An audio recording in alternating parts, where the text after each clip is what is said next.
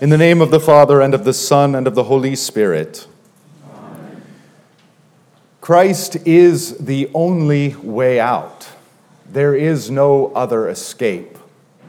All other paths and ways lead to the dead end that is death leading to everlasting death. Even if this world were to suddenly become a utopia, all of our political, economical, and social injustices suddenly made right, you and I would have precious little time to enjoy it because we are hurtling toward the dead end that is death. Even if you were to sit down and write a list of all the things that you wish you could change in your life, and in the snap of a finger, it was all changed. Your dreams fulfilled.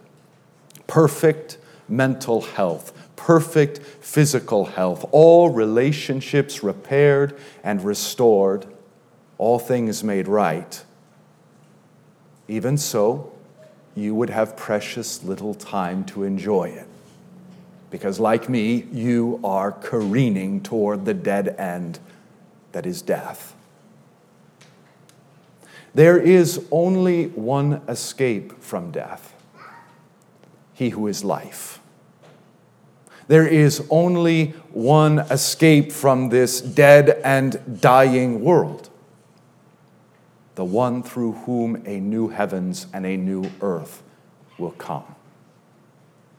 There is only one way that we can escape the darkness and sin of this world. Darkness and sin that have stained and tainted us so deeply, so irreparably as well. And that is through the all sufficient, all atoning blood of Jesus. That blood which cleanses us from all our sins our Lord Jesus, the true light of the world, shining upon us and enlightening our hearts and minds that we might have faith in Him and shine with His light now and for all eternity. Jesus is the only escape there is, and that is why He's come.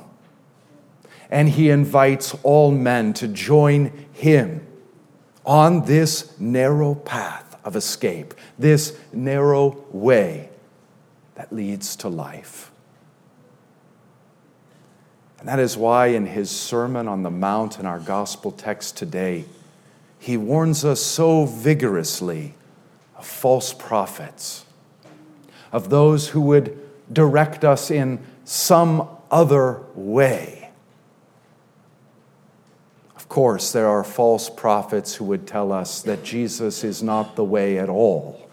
And they would set before us false gods, false ideologies, distractions, whatever they can to take us away from that narrow path. So, too, there are false prophets who would say, Christ is the way, but you see, there are many ways to the gracious presence of God. So don't be so hung up. Don't be in such a hurry. And by all means, don't be so intolerant or exclusive as to say that Jesus is the only way. Other false prophets still will set before us a false and counterfeit Christ a Christ who is not true God, a Christ who is not true man, a Christ who is not crucified for you for the forgiveness of your sins, a Christ who is not risen from the dead, literally and physically, for your justification. Many other aberrant and false Christs they will set before you. But in truth, these are just dead ends. Some false prophets will even set before you the true Christ, or at least they'll assure you it's the true Christ. But they'll set before you Christ and the law, or they'll set before you Christ and lawlessness. Christ, but you must attain heaven by your fulfillment of the law, or Christ, but you must throw away the law in quote unquote freedom and live in whatever sinful ways you desire. Despite the apparent diversity of all of these other paths and ways, the truth is that they all converge in the end into that broad way that leads into destruction. And thus, our Lord's warning, precisely because He would not have us go in that way, but join Him on the narrow way, passing through Him into that way that leads to eternal life.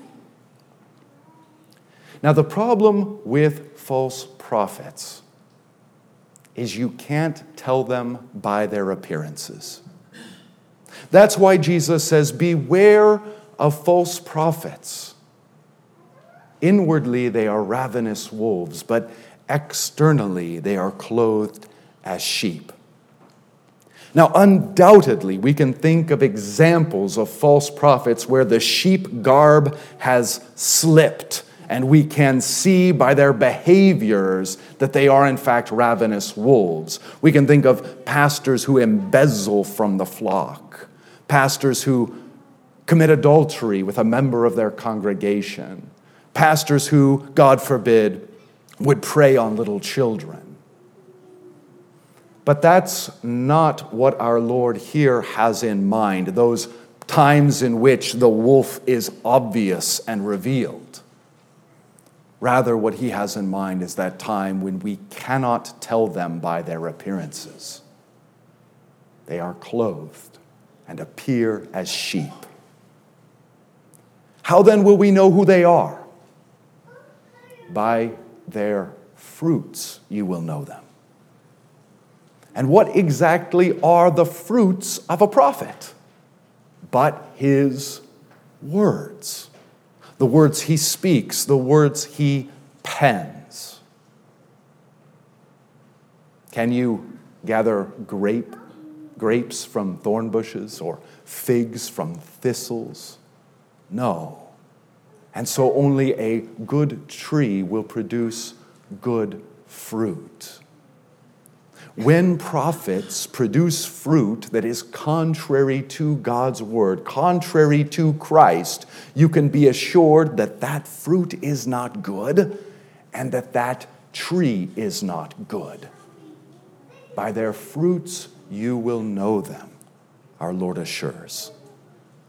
And so, not by their appearances, but by their words are we to judge them and beware wherever they contradict the scriptures and Christ.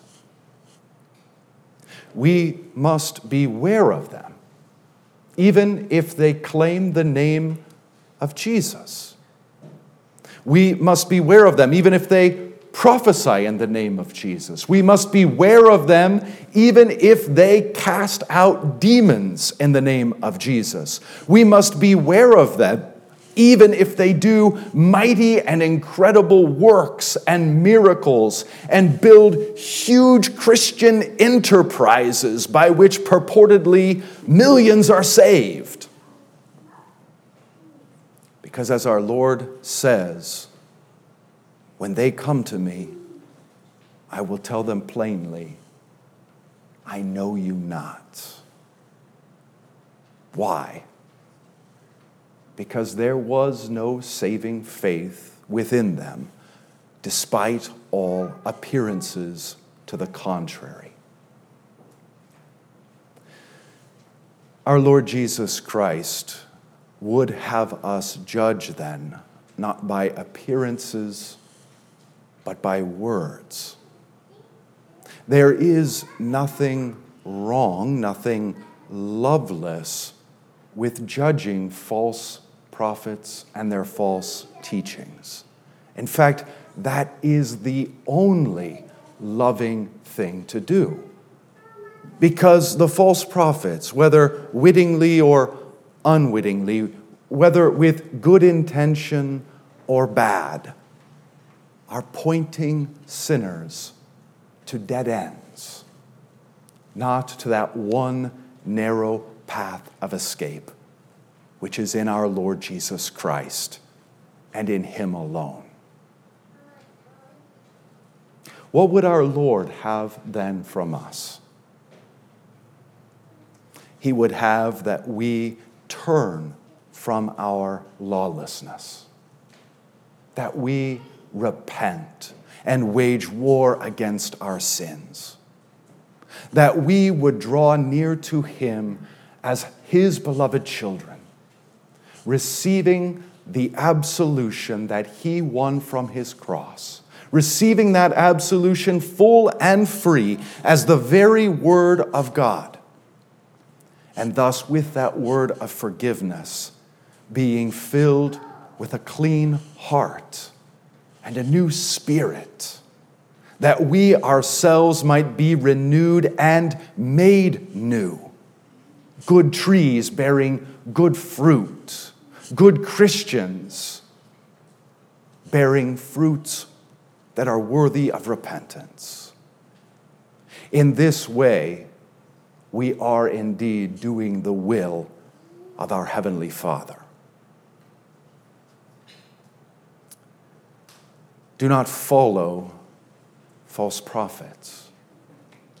Do not become partakers in the sins of false prophets.